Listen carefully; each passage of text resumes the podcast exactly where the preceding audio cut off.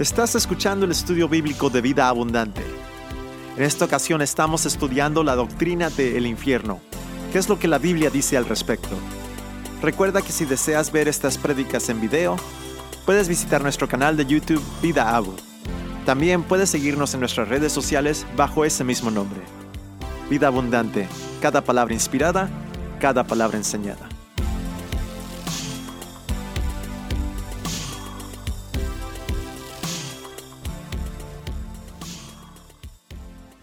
Ahora ha llegado un momento de definir y de meternos a estudiar lo que la palabra de Dios enseña acerca del infierno.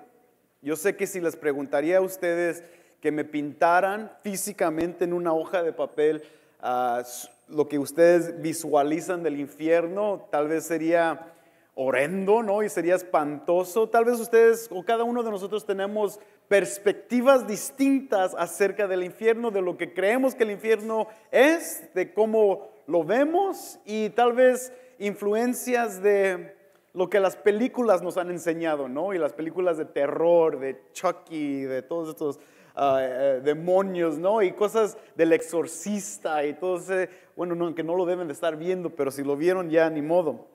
Ah, pero tenemos todo esto y y durante, en la época fuerte de los 70s, 80s, también eh, fue, algo que salió a la luz otra vez, el tema popular del infierno y, más que nada era una perspectiva en asustar a la gente, ah, para que vinieran a la iglesia, para que llegaran a la iglesia. Y era una táctica para evangelismo que surgió y fue muy influyente y estaban ganando muchas personas atemorizadas por el infierno. Por eso cuando hay enseñanzas del libro de Apocalipsis y de, las señales de los últimos días y de los dragones y de las bestias y de, los 24, ah, ah, eh, los 12 ancianos en el cielo y todos ellos. O sea, es, un rollo que mucha gente le gusta investigar porque quiere saber, oye, ¿qué, qué es eso? Y, y, cómo va a ser los últimos días y cómo, qué es lo que va a suceder en el Apocalipsis y cosas así.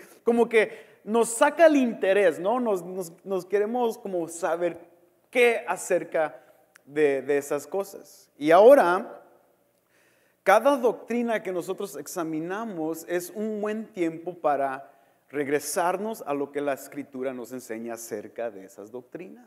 Por eso estos tiempos no es una predicación del infierno donde los voy a estar asustando, para que vengan a la iglesia, aunque ojalá que sí se puedan asustar un poquito, pero más que nada es traer corrección, traer claridad, ser detallado y más que nada mi deber y mi propósito es, es enseñarles y instruirles lo que la palabra de Dios enseña acerca del infierno. O sea, es una realidad que vemos en las escrituras.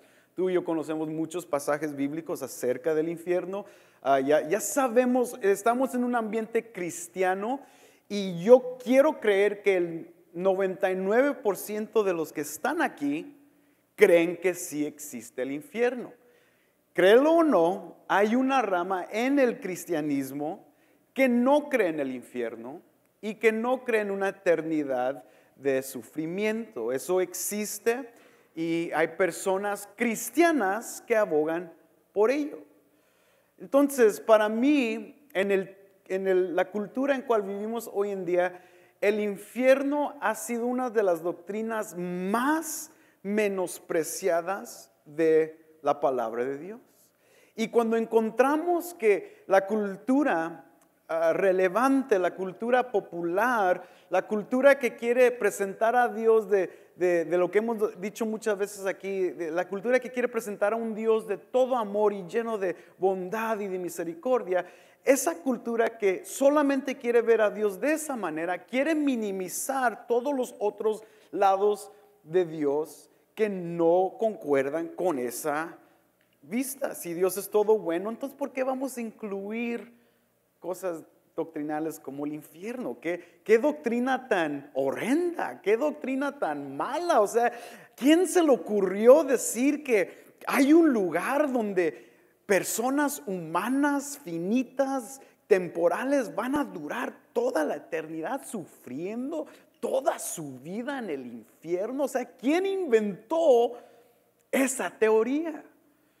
Y para muchos eso no va de acuerdo con su vista de Dios, con su imagen de Dios. Y porque no está de acuerdo a su imagen, pues tienen, tienen, tienen la tendencia de hacerla a un lado. Y decir, bueno, pues es que esto quiere decir otras cosas. Entonces mi, mi propósito durante estas enseñanzas es traer estas claridades y hoy es simplemente una introducción al tema para que ustedes entiendan qué es lo que vamos a estar haciendo. Voy a estar pasando mucho tiempo en ah, ah, posiciones opuestas. Quiero que ustedes sepan esto porque en la cultura en cual vivimos, estas, estas posiciones son muy populares y tarde que temprano sus hijos que están en la universidad te van a preguntar, oye papá, ¿realmente crees en el infierno? Porque eso es locura, ¿verdad? Y, tú, ¿qué, le vas a responder a tu hijo que va a la universidad? Ya que es todo inteligente, ya que, ya que sabe todo del mundo porque está en la universidad, te va a preguntar y te va a poner a cuestionar tu misma Biblia y qué le vas a responder. Okay, so, esto es muy importante para mí para que tú lo, lo puedas capturar y entender. So, estas enseñanzas van a ser doctrinales, pero también vamos a estudiar partes de muchos pasajes bíblicos que explican esto y vamos a desarrollarlo así como lo hicimos con el diezmo, pero lo vamos a hacer ahora con, con el infierno y vamos a ver qué es lo que está implicando, o sea, qué fue el, infierno en el concepto del Antiguo Testamento, cómo le llamó el Antiguo Testamento al infierno, cuáles nombres o palabras usa el Nuevo Testamento para describir el infierno y cositas así. Y vamos a ver las, frases de Jesús, vamos a ver las, frases de Pablo, vamos a ver las frases de Pedro ah, y Judas también. En todo esto, eh, vamos a mezclar ah, escritura. Ah, escritura bíblica junto con doctrina para que podamos realmente masticarlo lo mejor que se pueda hacer. Entonces, en esta noche, como introducción, les voy a leer ah, unas breves interpretaciones del infierno. Ah, no sé si tú ah, has escuchado de la divina comedia del infierno de Dante, es un es uno de los que existió en los tiempos de la Reforma, un poquito antes de la Reforma, en los siglos XV, y describe y escribe él como un poeta una comedia divina acerca del infierno, y así describe parte de su comedia, así la describe en su poesía. Y si, si suena un poco raro es porque es, es una traducción de una poesía que fue escrita en el latín, o sea, es un, es un rollo, pero creo que puedes captar algunas de las cosas. Dante describe el infierno así. Enormes rebaños de almas desnudas que vi, lamentándose hasta que sus ojos se quemaron de lágrimas. Parecían condenados por una ley desigual porque algunos fueron tendidos en posición supina sobre el suelo, algunos se aculiaron, o sea, se, doblaron con sus brazos sobre sí mismos, y otros sin pausa vagaban dando vueltas y vueltas. Los más numerosos fueron los que deambulaban por la llanura. Mucho menos fueron las almas estiradas en la arena, pero se movió a gritos más fuertes y mayor dolor. Y sobre todo esa arena en la que yacían, se agachaban o vagaban grandes copos de llamas, caían lentamente a medida que la nieve cae sobre las Alpes en un día sin viento. obviamente esto no es de la Biblia, pero es una descripción de un filósofo, escritor, poeta que está describiendo su entendimiento del infierno. Ahora, avanzamos un poco a un cristiano, a un pastor del siglo XVIII, muy famoso aquí en los Estados Unidos, llamado Jonathan Edwards. Tiene un nombre bien padre, Jonathan. Y Jonathan Edwards escribe uno de los sermones, no solamente que fue revolucionario dentro de sus congregaciones en, Nueva Inglaterra, acá en las, en las 13 colonias de los Estados Unidos, pero sino causó revolución en todas partes. Y parte de lo que él escribe, su sermón se llama ah, Pecadores en manos de un Dios de ira. Sinners in the hands of an angry God. O sea, no es un sermón popular. Ese sermón no lo podemos predicar hoy en día el domingo porque todos ustedes se irían. Y ahorita van a ver por qué. Dice así en parte, no, quisiera leérselo todo, pero no se puede y todos saldríamos chillando. Pero dice así, dice Jonathan Edwards. El Dios, y, y escuchen, esto se lo está predicando a su congregación. El Dios que te sostiene sobre el pozo del infierno, como, uno sostiene una araña o algún insecto repugnante sobre el fuego, te aborrece y es terriblemente provocado. Su ira hacia ti arde como fuego. Te mira como si nada valiera más que ser arrojado al fuego. ¿Es algo popular para hoy en día? No, no, I don't think so. Te mira como si nada valiera más que ser arrojado al fuego. Tiene ojos más puros que soportar tenerte a la vista. Eres diez mil veces más abominable en sus ojos que la serpiente venenosa más odiosa está en los nuestros. Lo has ofendido infinitamente más que nunca. Un rebelde obstinado hizo su príncipe y sin embargo no es más que su mano lo que te impide caer al fuego en todo momento no debe atribuirse a nada más que no fue al infierno la última noche o que no fuiste al infierno la última noche, que sufriste al despertar nuevamente en el mundo después de cerrar los ojos para dormir. Y no hay otra razón por la cual no hayas caído al infierno desde que te levantaste por la mañana, sino que la mano de Dios te ha sostenido.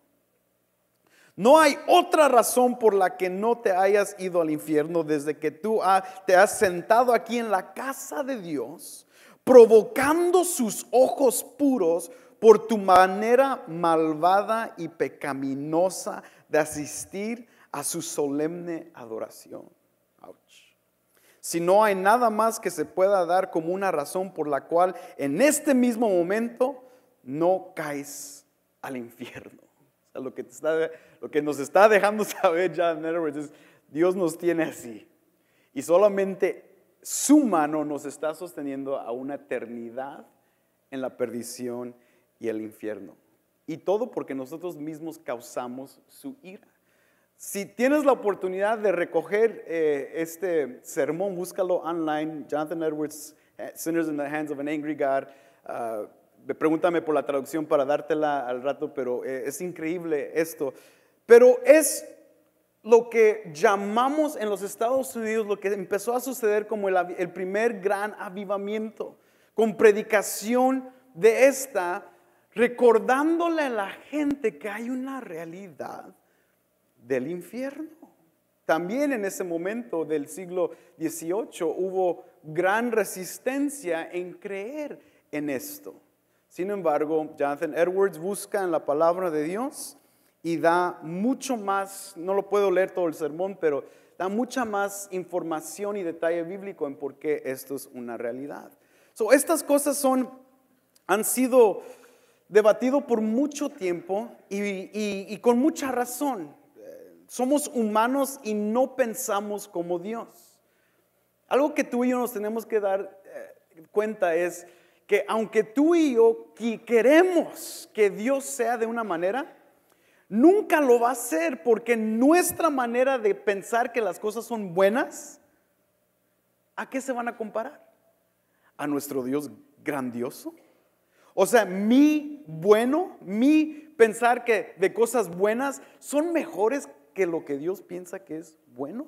Y a veces en nuestra cultura americana tenemos la tendencia de decirle a Dios en nuestra actitud, Dios, así no me gusta cómo haces las cosas, yo creo que yo las hago mejor.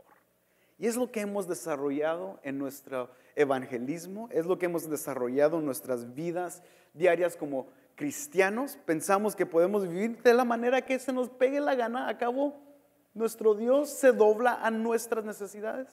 El Dios en cual creemos se dobla a lo que nosotros creemos acerca de Él. Pero por eso, amigos, hemos desarrollado y hemos intentado en esta iglesia predicarle las palabras de Dios para que ustedes puedan caer de acuerdo a la palabra y no lo que yo quiera que ustedes caigan o doblen, sino que a lo que la palabra mismo dice de ella misma. ¿Por qué vamos a estudiar este tópico? ¿Que no hay otras cosas mejores para estudiar?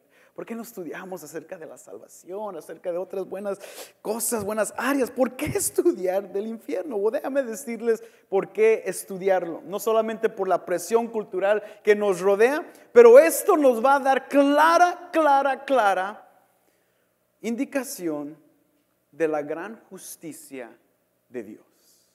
Tú y yo no podemos equivocarnos en lo que creemos acerca de la justicia de Dios. Tienes que recordarte que Dios es santo y tú y yo caemos muy cortos de su santidad. Una de las razones por cual quise traer esta doctrina a luz para estudiar esto es mismo Jesús habla más del infierno que del cielo. Si tú comparas los versículos en cual Jesús habla del, cielo, habla mucho más del infierno.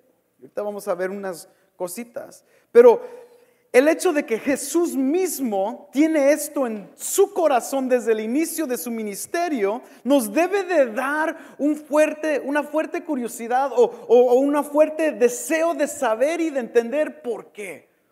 ¿Por qué esto está en el corazón? Vamos a leer Mateo juntos. Muchas de las veces que vamos a ver lo que Jesús dice del infierno lo vamos a encontrar en Mateo, algunas en Juan, pero primordialmente están en Mateo. Pero fíjate Mateo 25.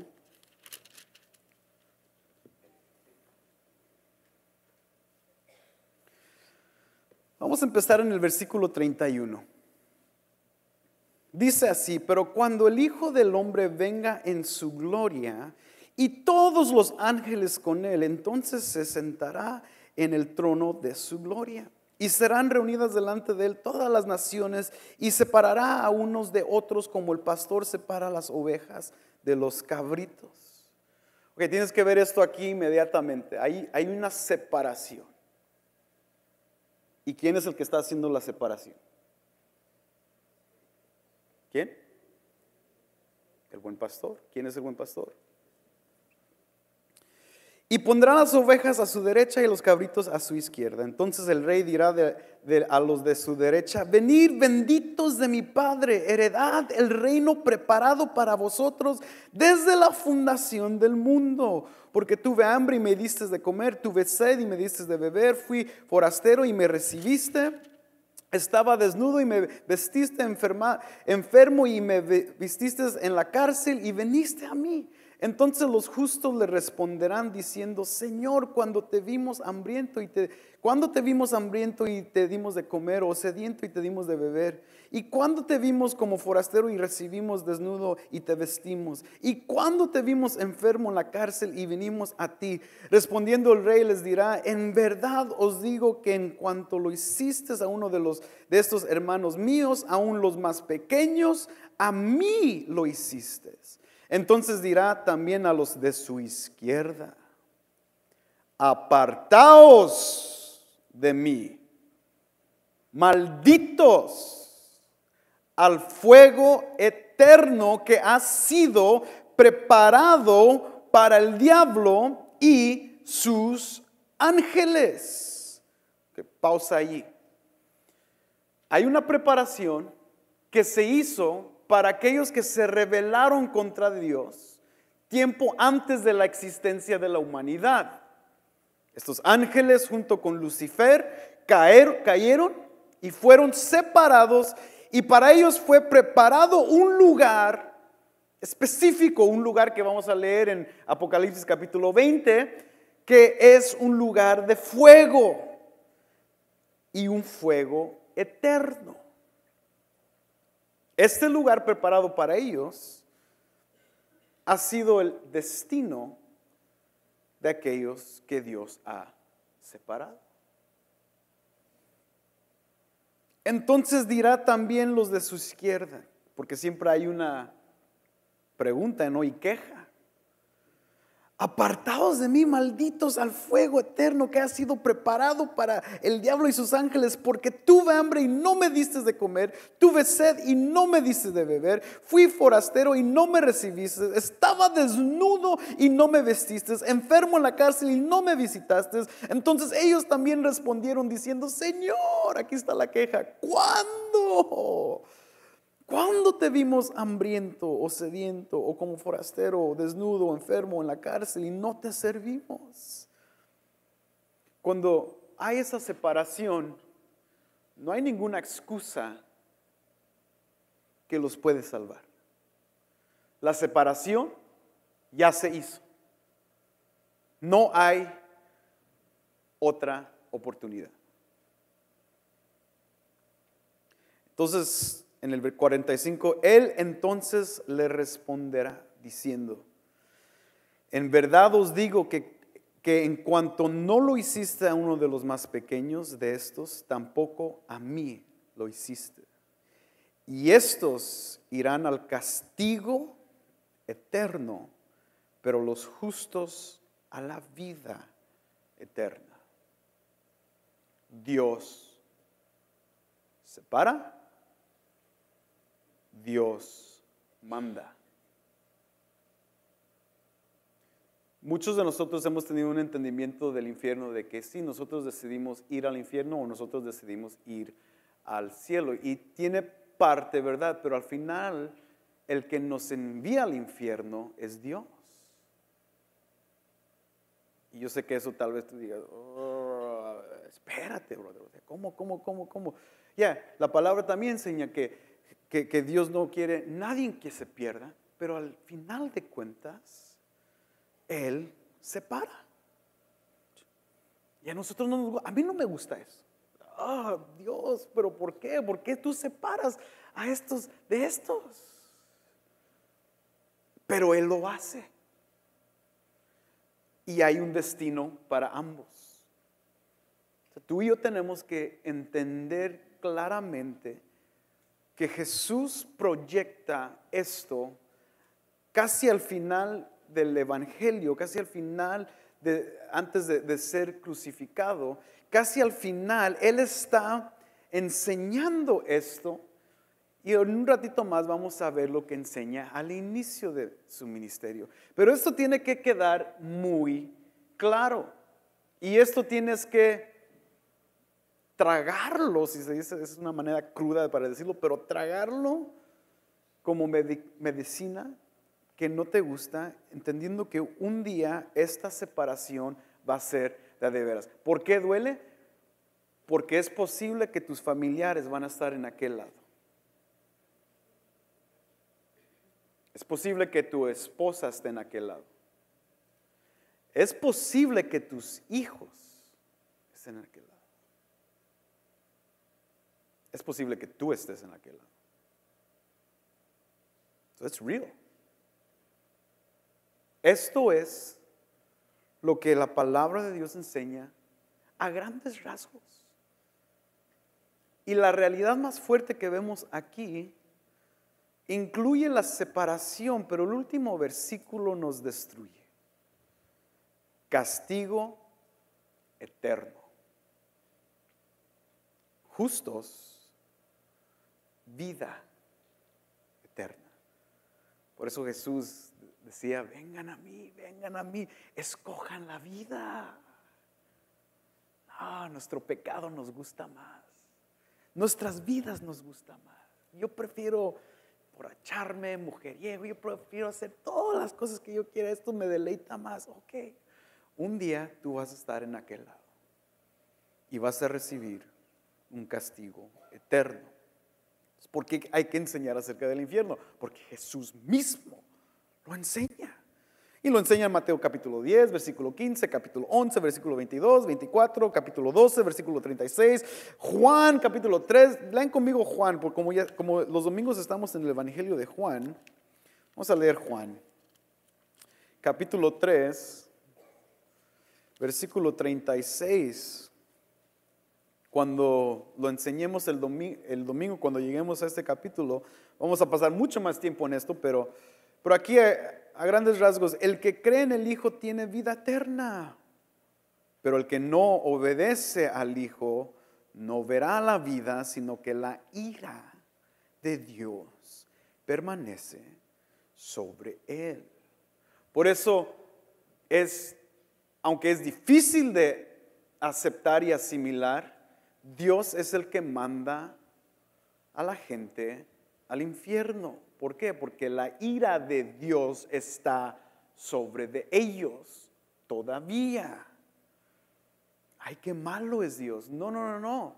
Por eso, al enseñar esto, nos vamos a dar cuenta y vamos a entender la doctrina de su justicia también, mientras que estemos hablando de esto. Mira, hermanos, hay muchas preguntas que ahorita salen y, nos ponemos a pensar. Eh, esto es solamente una introducción, nomás estoy presentando la razón por cual hay que hablar de esto. Hay que hablarlo, hay que explicarlo, hay que estudiar la Biblia y, ponernos a, escudriñar la palabra y ver lo que la palabra enseña de esto. Pero el mismo trabajo de Jesús al inicio, voltean en Mateo. Ahora regresemos a Mateo, eh, al inicio de Mateo, capítulo 4.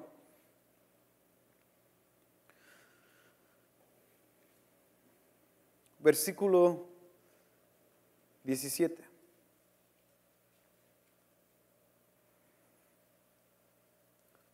Si lees un poquito antes, está hablando de cuando Juan el Bautista fue encarcelado y luego inicia el ministerio de Jesús en el versículo 17 y dice, desde entonces Jesús comenzó a predicar y a decir que, arrepentidos. ¿Por qué? el reino de los cielos se ha acercado.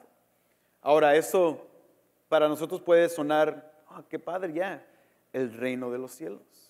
Ese es un reino que tú y yo queremos ver, ¿no? Hágase hoy tu voluntad, venga tu reino. O sea, esto es, eso es parte de la oración del cristiano que debemos de hacer. Ah, pero aquí el reino de los cielos contiene la justicia de los cielos. Jesús no está pidiendo parte del reino de los cielos, está pidiendo todo el reino de los cielos. Y el reino de los cielos incluye la justicia de Dios que va a llevar a ese momento, va a llegar a ese momento donde hay separación de los cabritos y las ovejas. Anhelamos el reino de los cielos, estamos anhelando la justicia de Dios. Y es la que hace la diferencia en todo esto. Entonces Jesús predica, este es su mensaje primordial.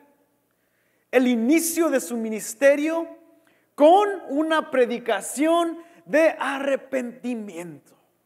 Ahorita vamos a examinar esa palabra un poquito más, pero este es Jesús demostrándose a la humanidad con el mensaje primordial que toda iglesia debe de contener. Arrepentimiento.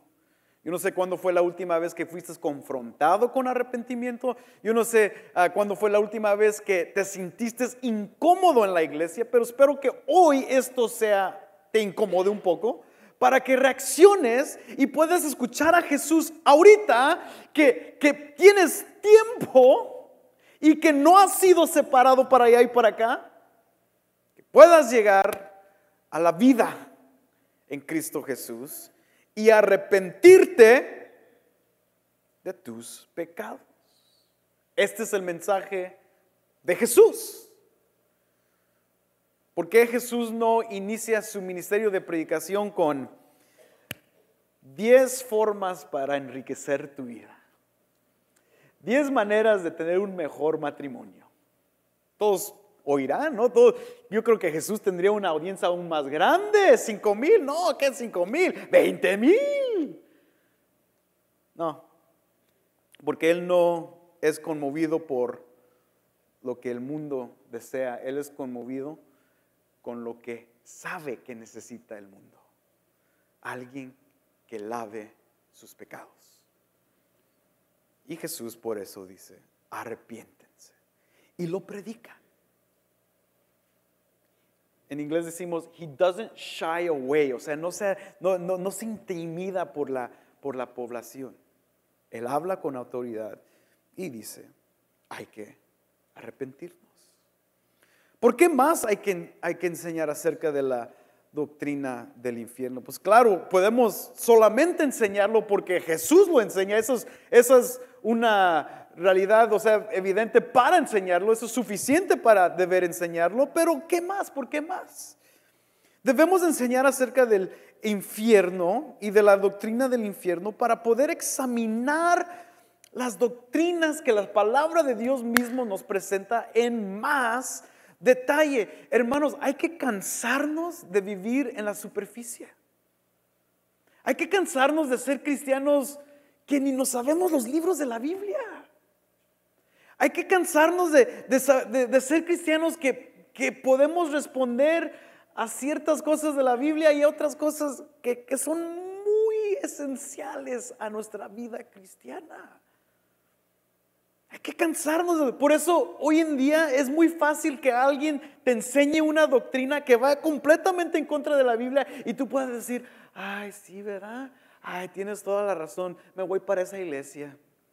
Ah, pues, oh, me voy para aquella también. Oh, que ellos tienen la. Oh, y, y, todo el mundo se está moviendo porque son, somos tontitos a veces. Nos movemos por todas estas emociones y alguien, alguien está diciendo algo que nos gusta y dice, oh, pues eso suena bien acá. Jonathan siempre está predicando verso por verso y todas esas. Acá, acá, acá hay movimiento, acá se siente, acá, acá hacemos esto, acá es lo. Mira, para mí, e, en mi naturaleza de ser aislado de la gente naturalmente, yo diría, pues, oh, whatever. Pero ya como pastor, yo me recuerdo mi papá siempre me decía algo y me, hacía preguntarme a mí mismo si realmente quería ser pastor. Y mi papá me decía, ser pastor es, el ministerio es gente. Tienes que lidiar con gente, tienes que tratar con gente. Y yo decía, pues, ¿por qué no puedo ser pastor sin la gente? Pues no existe. It's not biblical.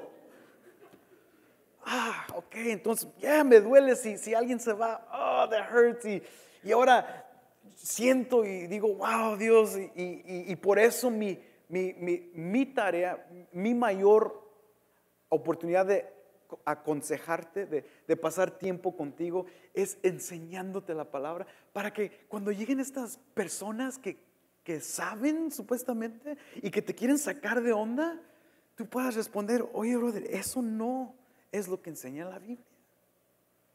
Eso no es correcto. Se lo, se lo, hemos dicho mucho, amigos. O sea, desde antes, aun cuando estamos empezando con el, el tema del diezmo y el tema de, del pacto antiguo. O sea, hay, hay un gran mover de, de, judaizantes hoy en día o, o nuevo neo-judaizantes que están infiltrando la iglesia y, y sacando de onda a la gente de ser cristianos con tendencias judías. O sea, esto es terrible, esto, es lo que Pablo llama anatema. Él lo dice lo que es en Gálatas. Esto es anatema. Tradiciones sobre y trabajos sobre la fe, no. Y, y por eso, como hijos de Dios, tenemos que investigar doctrinas con profundidad. Claro, no todos vamos a, salir de aquí teólogos sistemáticos. No, yo sé, eso no, ahí estas personas viven toda su vida, 40 años de estudio para escribir una teología sistemática. Yo sé que no podemos llegar a ese nivel, pero sí, podemos escudriñar más la palabra. Y nomás te quiero dar ese empuje leyendo Hechos, capítulo 17 los famosos cristianos de Berea,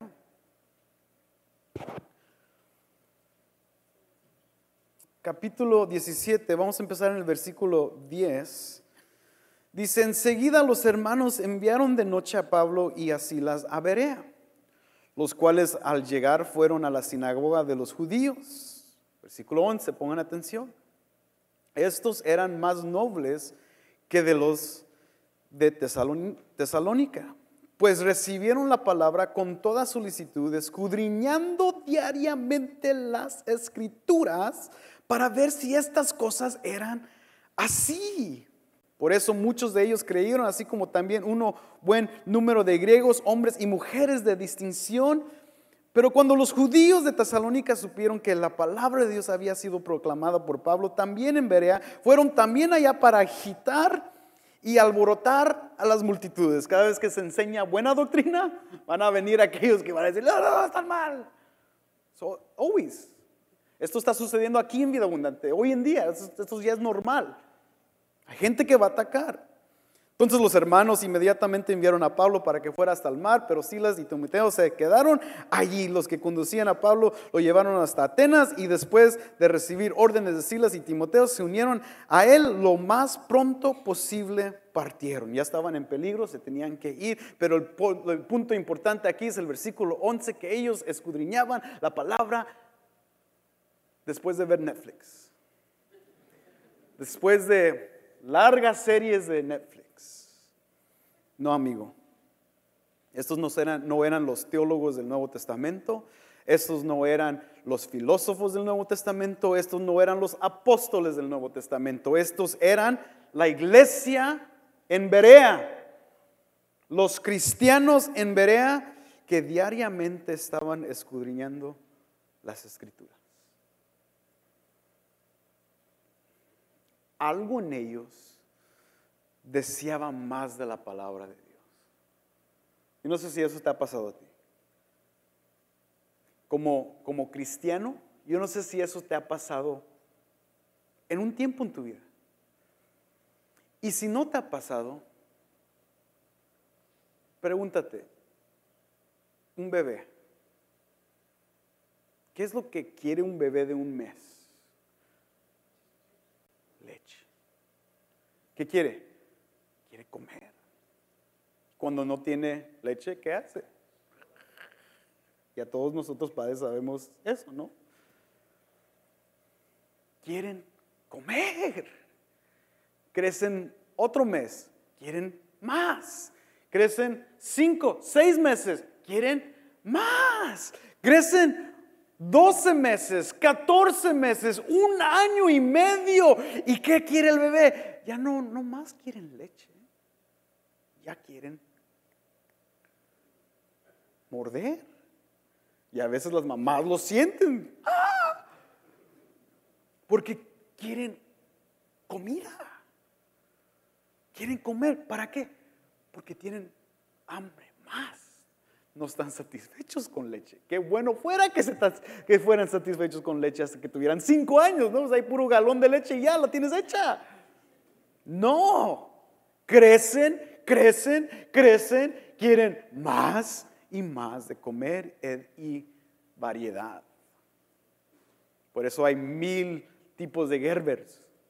O sea, quieren variedad, quieren comer y llegan a la edad tuya y mía y los tamales no son suficientes, la carne asada no es suficiente, las tortas no son suficientes. Quieren más. Y algunos de nosotros ya debemos de pararle ahí un poco, pero pero es la naturaleza humana de desear más. ¿Por qué el cristiano que nace en la iglesia no desea comer palabra? ¿Por qué la palabra de Dios en la vida de un cristiano, un estudio bíblico el miércoles,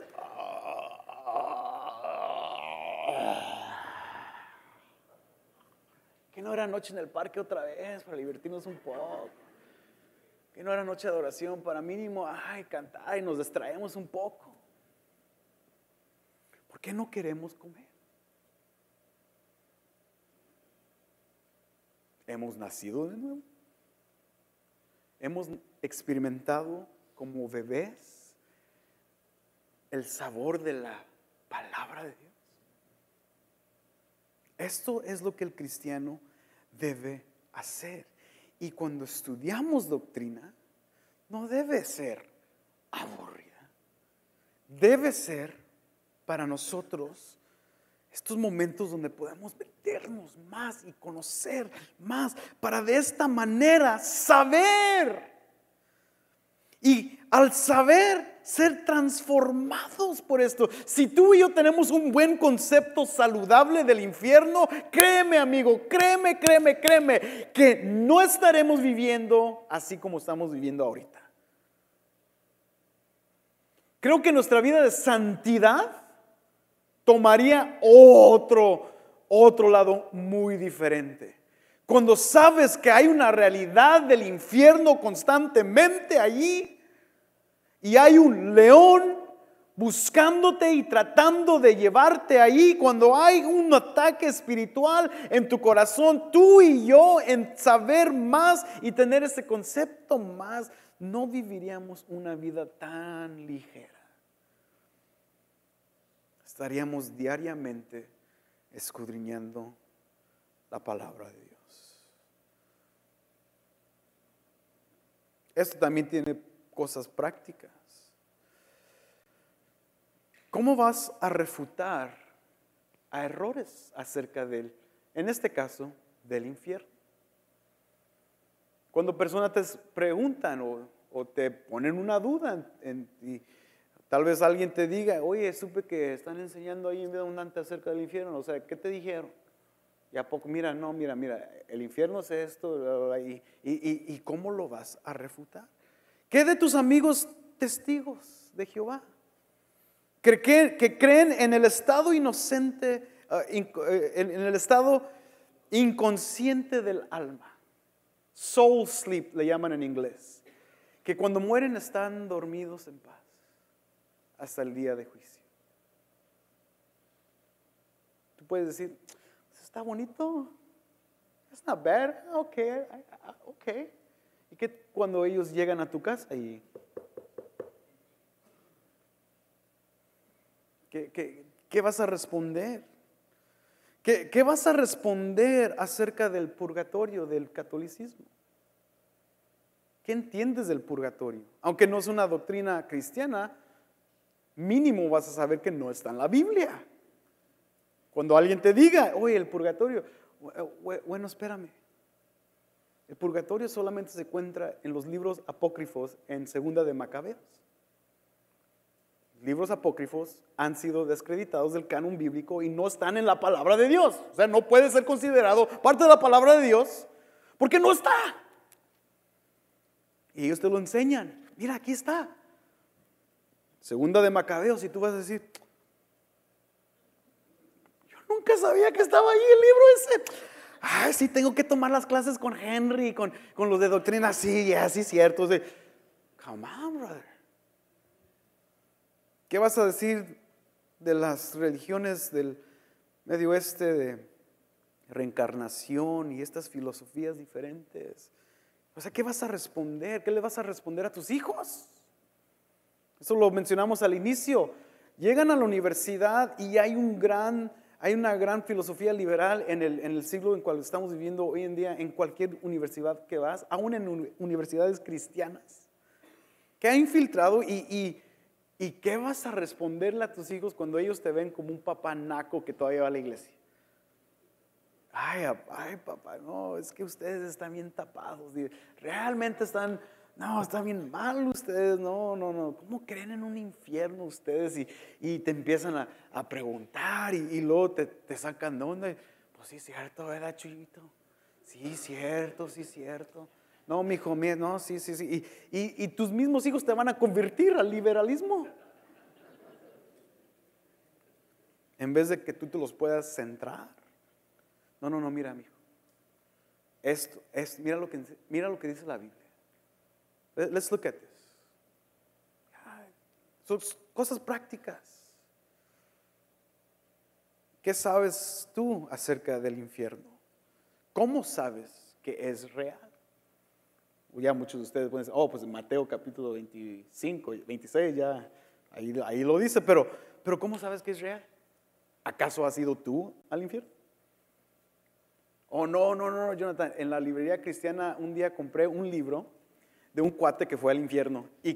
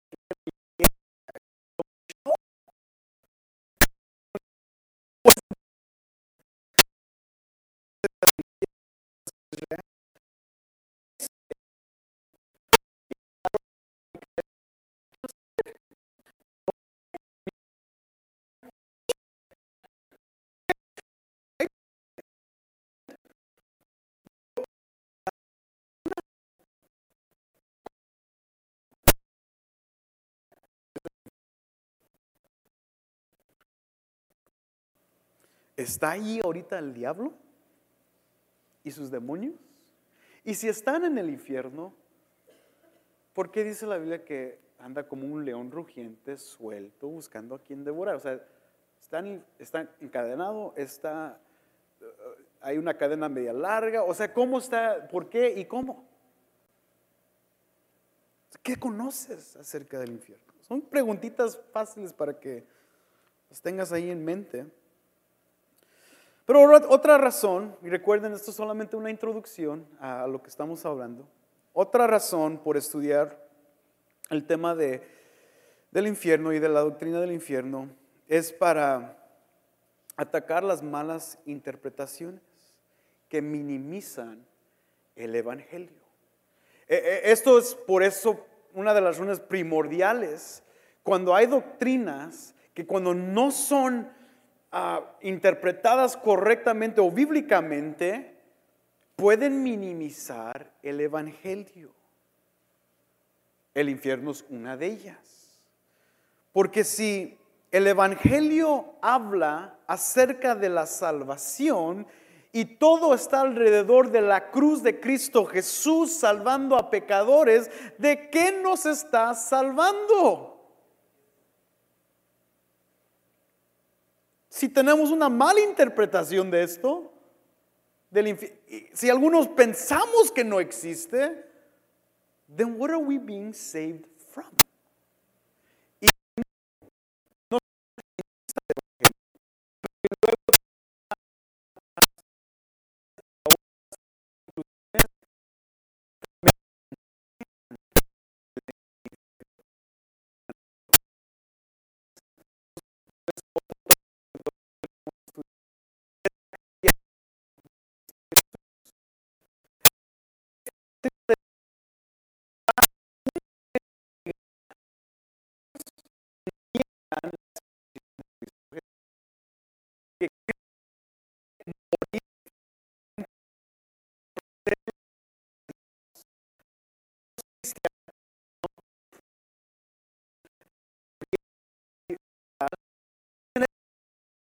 puede ser.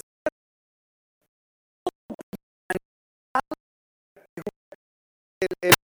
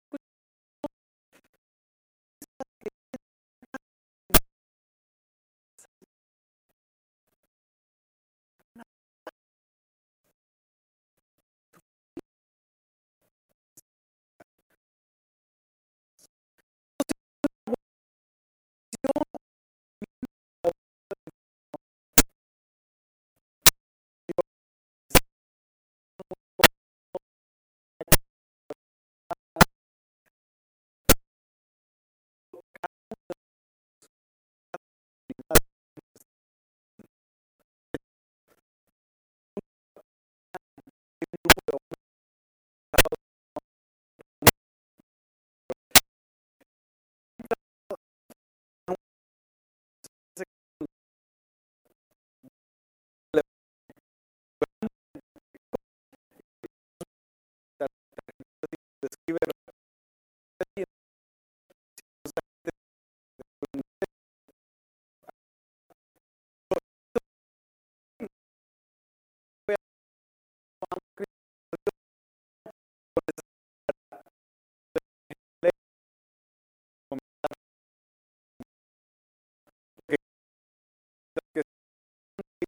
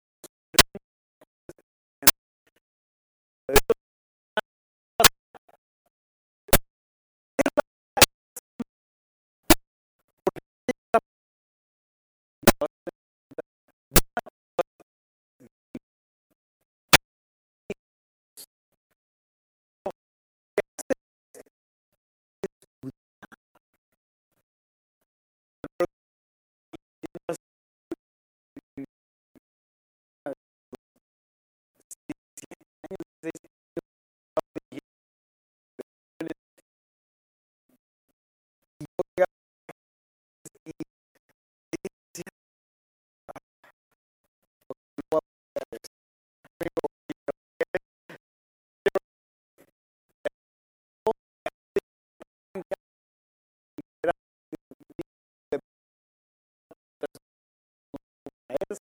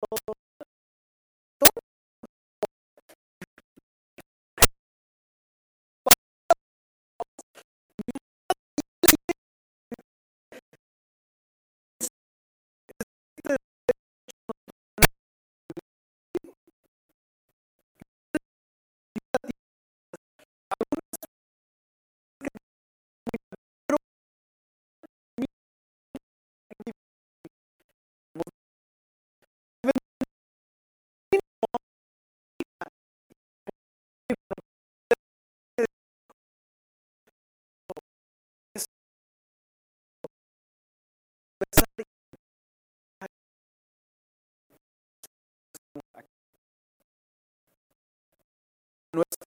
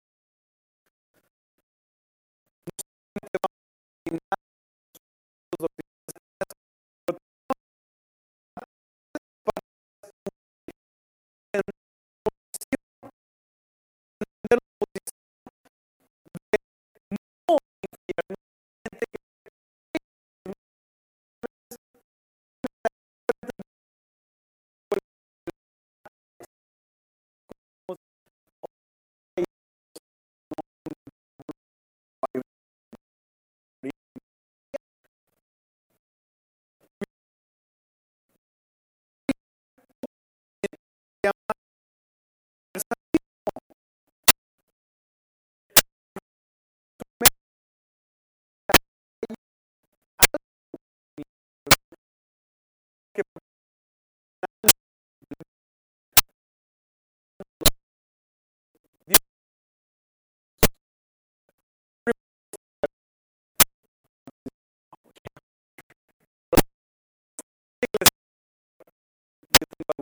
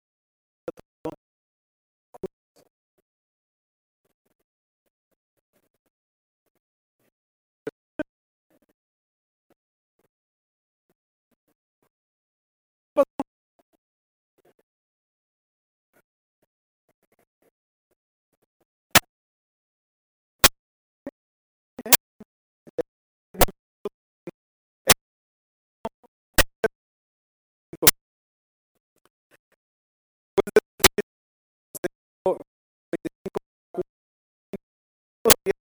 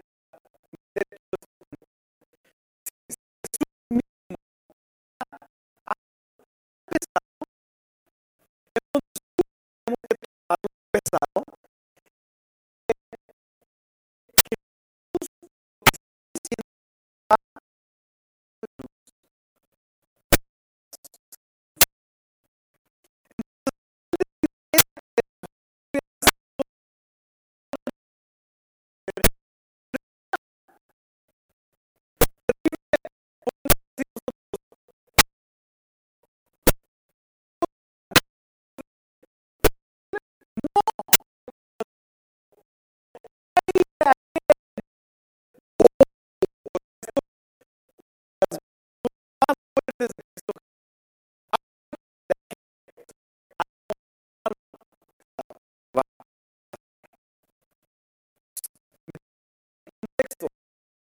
¿okay?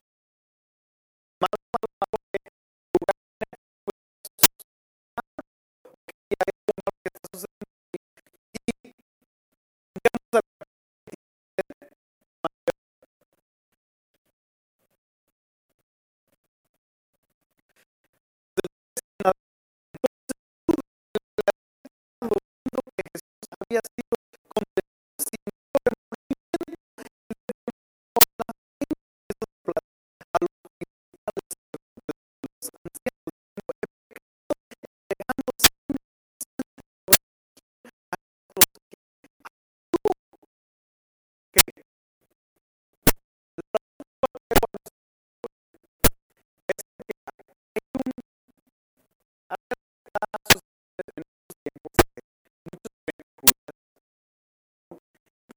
en lugar de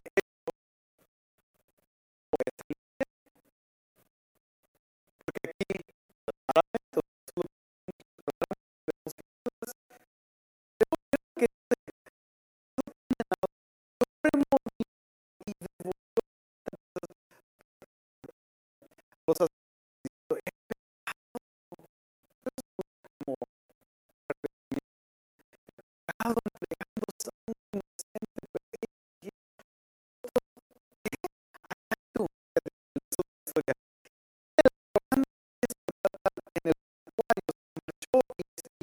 Isso é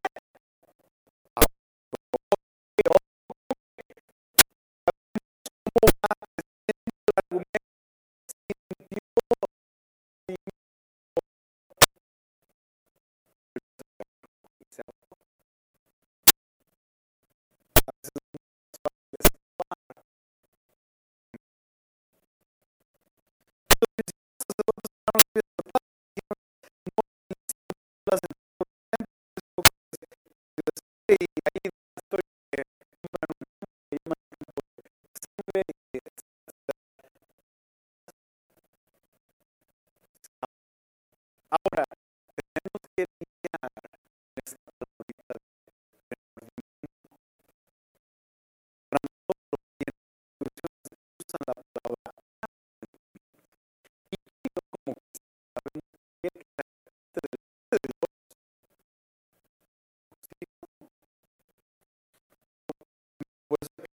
la palabra.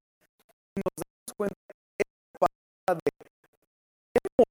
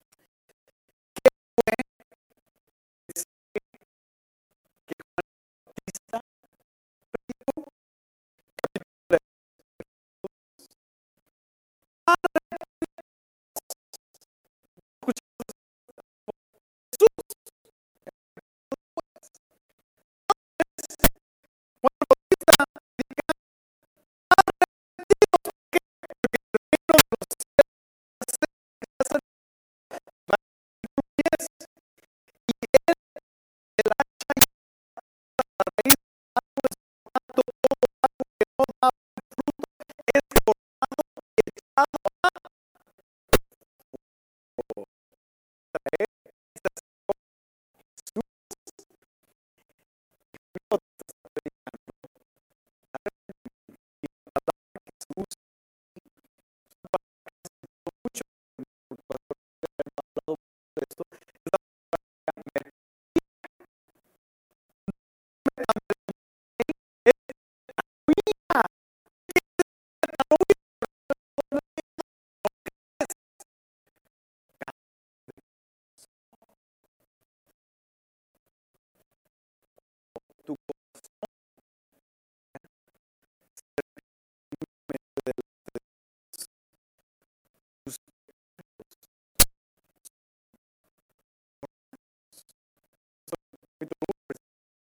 es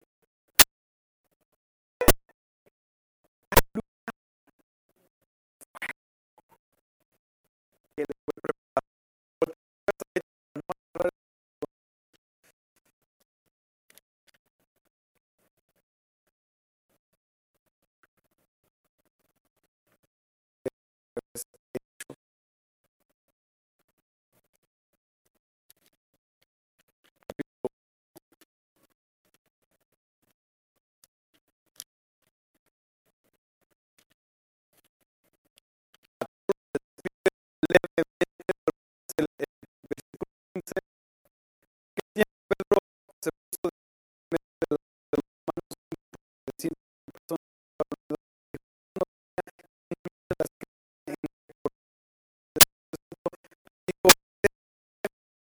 que otra vez al inicio